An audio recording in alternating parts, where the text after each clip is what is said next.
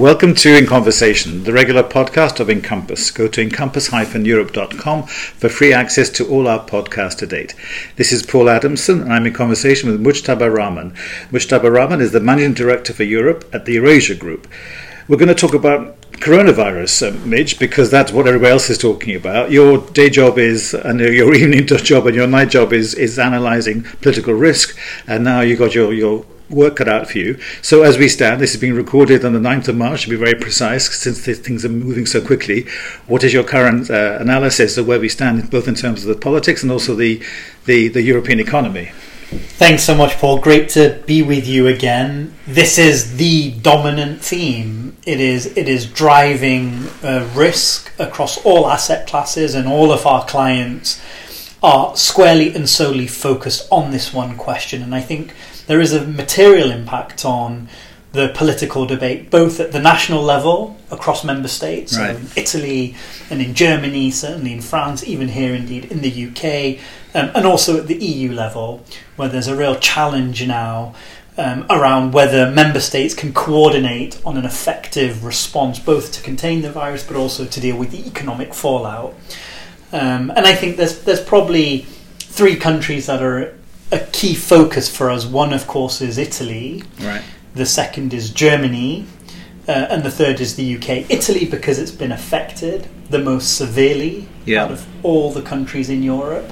Um, you could even argue it's something of an asymmetric shock because it's um, so pervasive uh, in Italy uh, relative to what's happening in other member states. Uh, it's been disproportionately affected at this stage. So it's a unique shock uh, that has affected the Italian economy and political establishment. There's a lot of interest in Germany because of the question around fiscal response. Right.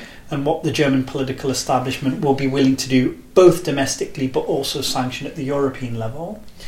And then, of course, the UK. I mean, we have a budget on Wednesday.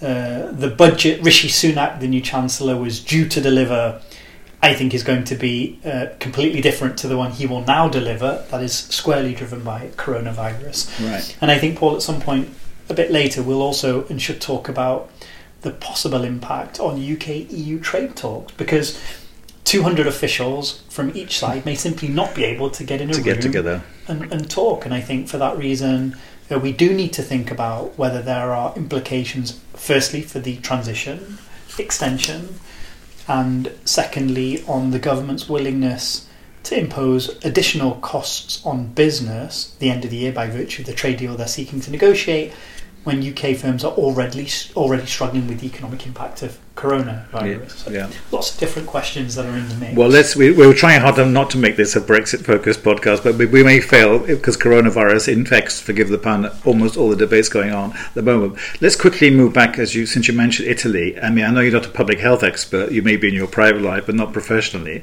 Um, but more seriously, the the response of the Italian government, in, in your view, in terms of the the impact on on, on the the economy, given that the, the northern part of Italy, the, the wealthiest, most affluent, most economic dynamic part of the country, is the most affected. Is that, in your judgment, a, a, a proportionate response? Uh, and what do you think will be the likely impact on the on the Italian economy, certainly in that region within the country? So it's definitely a proportionate response. If anything, I think the view is more will need to be done. That what the government has done so far is simply not enough. So, over, over, the weekend, the government announced additional restrictions in response to the continued spread of the virus.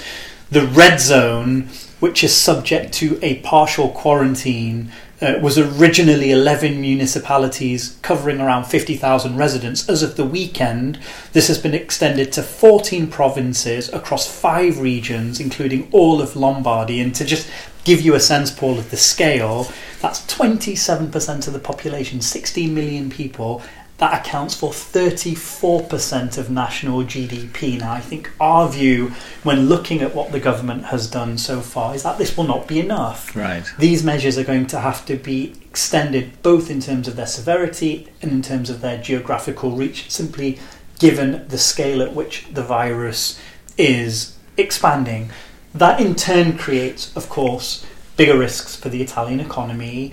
I think most economists now, you'll know we're political economists, but mm. most economists, I think, believe the first and second quarter for Italy will be a recession, right. which means you know, two Would quarters there- of there- negative growth. That means Would there have been a recession anyway, or not necessarily? I think probably not, but weak and subdued growth. You know, Right. flat growth, which has basically been the trend for Italy uh, for the last several years. Um, now, I think we're actually looking at certainly a technical recession, uh, given the first two quarters are likely to come out negative and maybe something even more pervasive. That has an immediate impact on the debate around fiscal policy in Italy. So far, the government has spent seven and a half billion euros in two stimulus packages. That's around 0.35% of GDP, which is peanuts. Well, I think the expectation is both Italy has to do a lot more, and most importantly, Germany has to do more domestically and sanction more fiscal space at the EU level in order to really counter this economic shock. So the Italian response, in your words, was was proportionate. Let's talk briefly then about Germany. You're, you're hinting that they are they are not res- responding maybe in a totally appropriate manner to the to the crisis. So Germany is also being completely overtaken. The debate in Germany has been completely overtaken by coronavirus. Um, I think as of now they are north of a thousand cases. I think eleven hundred and fifty is the number. Um, you know, their, their, the the Grand Coalition met yesterday, so working through the weekend in trying to put together a set of policy instruments and measures that are also designed to provide a domestic boost, but also kind of lift um, uh, the performance of countries that may also struggle across the euro area. And you know, some of the measures that are being talked about in Germany. Um, financial assistance to companies that have been affected by coronavirus, around 12.5 billion in state investments programmed over three years, 8 billion in an infrastructure road and railway program over the next four years. I mean, and this is just the beginning of the crisis, Paul. I Right. think you know we're not epidemiologists, but when you're looking at the uh, discussions certainly taking place here in the UK, but also um, across Europe, it does look as though we're really at the beginning of uh, uh, uh, an approaching pandemic that is going to get much more uh, severe as we work through the summer. And what we've done is articulate um, three scenarios benign, severe, and adverse that we think we will work through over the course of this year. And we're probably floating between scenarios one and two at the moment. Okay. Before we talk about the UK and, and the UK EU trade talks and the imminent uh, UK budget this week, let's talk about maybe the EU response uh, to the to the corona crisis. To what extent do you see signs of Europe sort of acting together? The Europe hasn't got a very good reputation when it comes to real solidarity, as opposed to the rhetoric when it comes to maybe the eurozone, certainly on migration, and now we have the coronavirus. To what extent are you reassured or not that the EU member states are kind of working together and showing solidarity? It's horrible. It's really tough, Paul. It's really tough because Merkel has a very challenging domestic situation. You know, her, her would-be successor Annegret Karrenbauer has blown herself up uh, recently, and Merkel finds herself stuck in a really awkward debate over now having to manage a succession uh, with a partner that she hadn't. Um, you know, expected or, or necessarily wanted. The, the point I'm making here is, you know, there's a big domestic political constraint in Germany around uh, Merkel leadership and this question of Merkel's agency and ability to exercise leadership over this coronavirus question. I mean, the debate in Germany is being led by Olaf Scholz, the finance minister. He's leading the debate in the Bundestag over fiscal response, and Merkel's voice has been somewhat silent. Now, the French and Macron are interesting. He clearly sees the virus as a massive test for the EU institutions. You know, do they crumble under crisis or are they capable of being resilient and delivering a solution that's recognised by EU citizens? And at the moment, it's just not clear the European institutions are delivering, both in terms of containment Yeah. measures, but also, Paul, importantly, management of the economic fallout. You know, is there a coordinated economic policy response on the fiscal side, both of scale um, and of speed, that's necessary to put a floor under the economic damage this crisis may engender. And at the moment, the answer to that is absolutely not. I mean, the ECB and Christine Lagarde will meet on Thursday. Uh, I think uh, Lagarde is being somewhat risk averse, What could she do though? so you know, that depends on whether you interpret the crisis uh, as, as being a supply side or a demand side crisis. I think there are certain things the bank uh, can and can, can, and potentially will do. They can uh, increase liquidity lines, uh, these long-term refinancing operations, so pumping more money into the economy. That would help businesses that are struggling. There's some discussion about uh, redoing um, the ECB's uh, collateral requirements to make it easier for uh, banks, other counterparties to access ECB liquidity, potentially expand the bond buying program. That's been something that's discussed as a way of potentially giving a boost and greater confidence to the European economy. And of course, cutting interest rates at the margin. Uh, that may also help engender confidence. But I think Lagarde's perspective is, of course, yes, the ECB can do a number of things on the supply side, but you also need to manage the demand side, and that's where fiscal policy has a big role to play. And I think the ECB's position and Lagarde's position since becoming the president has been the member states have to take more responsibility for management of the euro area economy. So the member states need to do more. And I think what we're seeing right now in Germany, yes, the debate is moving, yes, the debate is moving in Italy, but it's not enough and it's not coordinated. And it may not be coordinated at the international level, either in the G8 or the G20 or the G7 or the G20, but at the euro area level, more needs to happen. There's a Eurogroup meeting on Monday. Expectations are they won't do much there's a bit of complacency over the debate, and that's worrying people because it suggests if there is a recession, it may be deeper, longer, more protracted than it needs to be uh, if there were if there were otherwise quicker movement. Well, let's then move, Mitch, to the to the UK. UK Part One, the, the uh,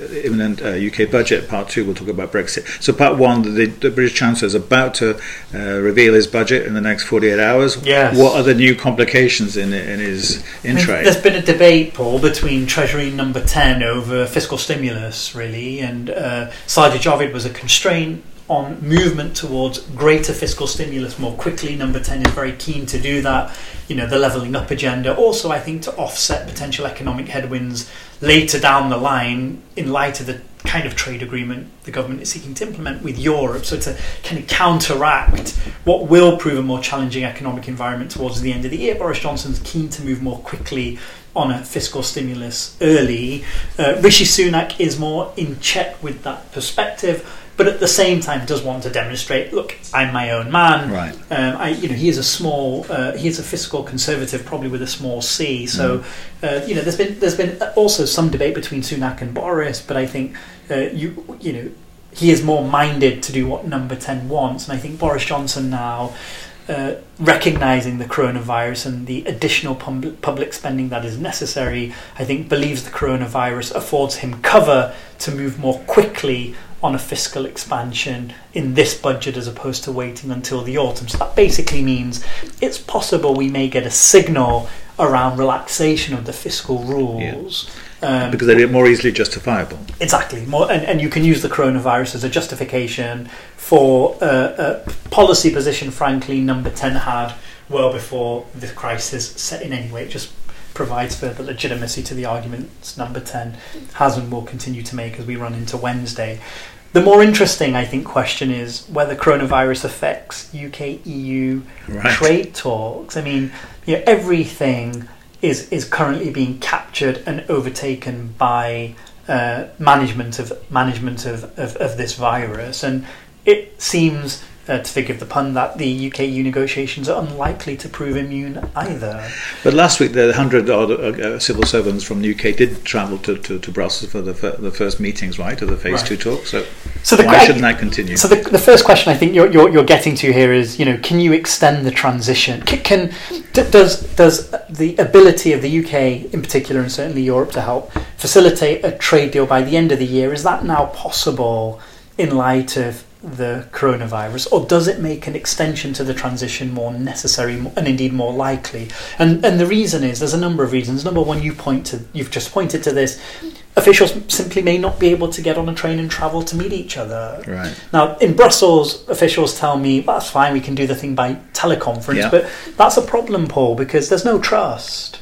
Not only is there no trust, but David Frost, Boris Johnson's chief negotiator, has not built back channels, informal lines of communication between himself and other EU capitals and the key interlocutors in Brussels. Ollie Robbins, Theresa May Sherpa did do that, but David Frost has not. So, do you know why he has not done that? I think I think the, the, sense in Brussels is, you know, he's a believer in the Boris Johnson agenda around divergence, and he's something of a spokesperson, less a negotiator. He's there to implement the To government's agenda. right. Yes, and you know, Ollie Robbins was a different type of negotiator. Yes, he recognised the mandate the government had from the referendum in 2016, but was seeking to implement that in a way that would protect the economy. Hmm. This is a government that recognises the deal they're going to implement will hurt the economy, and they're fine with that. It's a totally different perspective. So I think one problem is travel, potential travel restrictions. Second problem, complete lack of trust. Third problem, no back channels. And the fourth problem is the bureaucracy. Whitehall, as well as the Commission, at some point may simply be overtaken by management of this crisis. Do they have the bandwidth to actually manage a super complex trade negotiation in such a limited period of time? So all of those reasons suggest the odds of an extension to the transition have to have to be rising. Maybe maybe only a little bit, but must be rising a little bit because what was already a very very very challenging time frame has just become even more challenging in light of corona. So that's the first big implication. Second big implication which I think is really interesting is whether corona softens the government's agenda on divergence because you'll, as you'll know Paul and as I know that government's narrow FTA on goods is going to create a challenge for UK businesses when they transact and trade with the European Union. So there's more friction on the border, more friction means more cost. That's going to hurt the economy. The question is now, in light of Corona, in light of the fact businesses in the UK are going to be facing supply chain disruptions, hmm. problems managing staff, there's a whole swathe of measures that Rishi Sunak is likely to announce short term measures to protect and support businesses through this uncertainty in the short term. Can they actually implement the deal they want? Because Mm. that's going to now impose an additional burden. So it's it's certainly like it's And a- the, and the subtext also surely about more European cooperation maybe is needed when these in these exceptional circumstances. Perhaps I mean it, the EU side so far is is is sticking to a very tough line, which is if Boris Johnson wants to extend the transition, uh, that's all very well. Uh, but in order to do that, he'll have to pay into the EU budget and use the mechanism in the withdrawal agreement, which means a decision is needed by June. I think Boris will probably try and wait till the very last moment. You know, I hear on this side they only want to ask for a potential extension in December. It'll be too late. There'll be no, you know, the Yeah. EU, as we all know, is a, is a, is an institution of law. You know, how can you at that point Yeah. create a context where both sides can continue talking while maintaining UK participation in things like the single market customs union? Very difficult to do. Not clear Boris Johnson wants to do that, but there's just a real question about logistics and time frame. On, on, on whether the government softens the divergence agenda because of this concern on business, again, I think the government won't want to. It's un, you know, I think certainly at this stage, the narrative is going to be it's unlikely, but it has ignited a debate within the party again about you've got a new band of Tory MPs um, that are in the part that are in Parliament um, that are sitting on top of these constituencies in the Midlands and the North and Wales that depend on uh, supply chains and interaction with Europe, you know, and uh, where are they on this question around divergence in the context of coronavirus at the end of the year? So there will be more pressure within the parliamentary party to soften the divergence agenda, and I just think look at the margin. Corona makes it slightly more likely you get a government that is willing to concede alignment for certain sectors, maybe even on the level playing field in certain areas, to try and mitigate the economic damage of uh, a, a, a very hard line deal prioritises divergence for every sector and every industry. Well, I, sp- I suppose to finish off, then, Major, there are certain parallels, if I understand you correctly, with actually the reasoning behind the the, the UK budget this, this week, which is that it, there is a more justification to turn the tabs on a bit on public spending, more than they normally be expected to do, uh, with and less resistance from the hardline Conservative Party members, because it, these are exceptional circumstances. Therefore, also with the, with the Brexit talks, these are exceptional circumstances. So rather than be seen as a kind of going back on promises or a, or a weakness or failure of statesman, statesmancraft, the government is, is justified up to point in saying let's loosen some, weaken some of our red lines. Let's go for a, a an extension at some point without it being a huge major political issue. Perhaps, but the problem is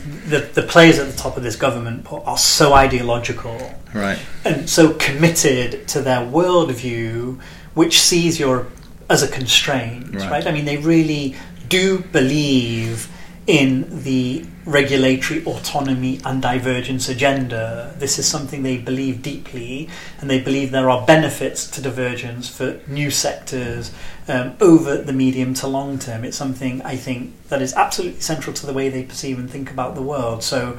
These, neither of these two concessions, either extending transition period or indeed softening the divergence mandate, are going to be easy for Boris. But Corona is again an extraordinary um, uh, uh, situation that I think is rocking, uh, you know, um, uh, the, the, the, the, debate and could potentially, the, as I say, just at the margin, perhaps drive a degree of softening on both of those questions. Won't be easy for the government, but I, I do think it's worth interrogating whether or not that's now more likely. Okay, well, we have to leave it there. Mujtaba Rahman, thank you very much for your time. Thanks for having me, Paul.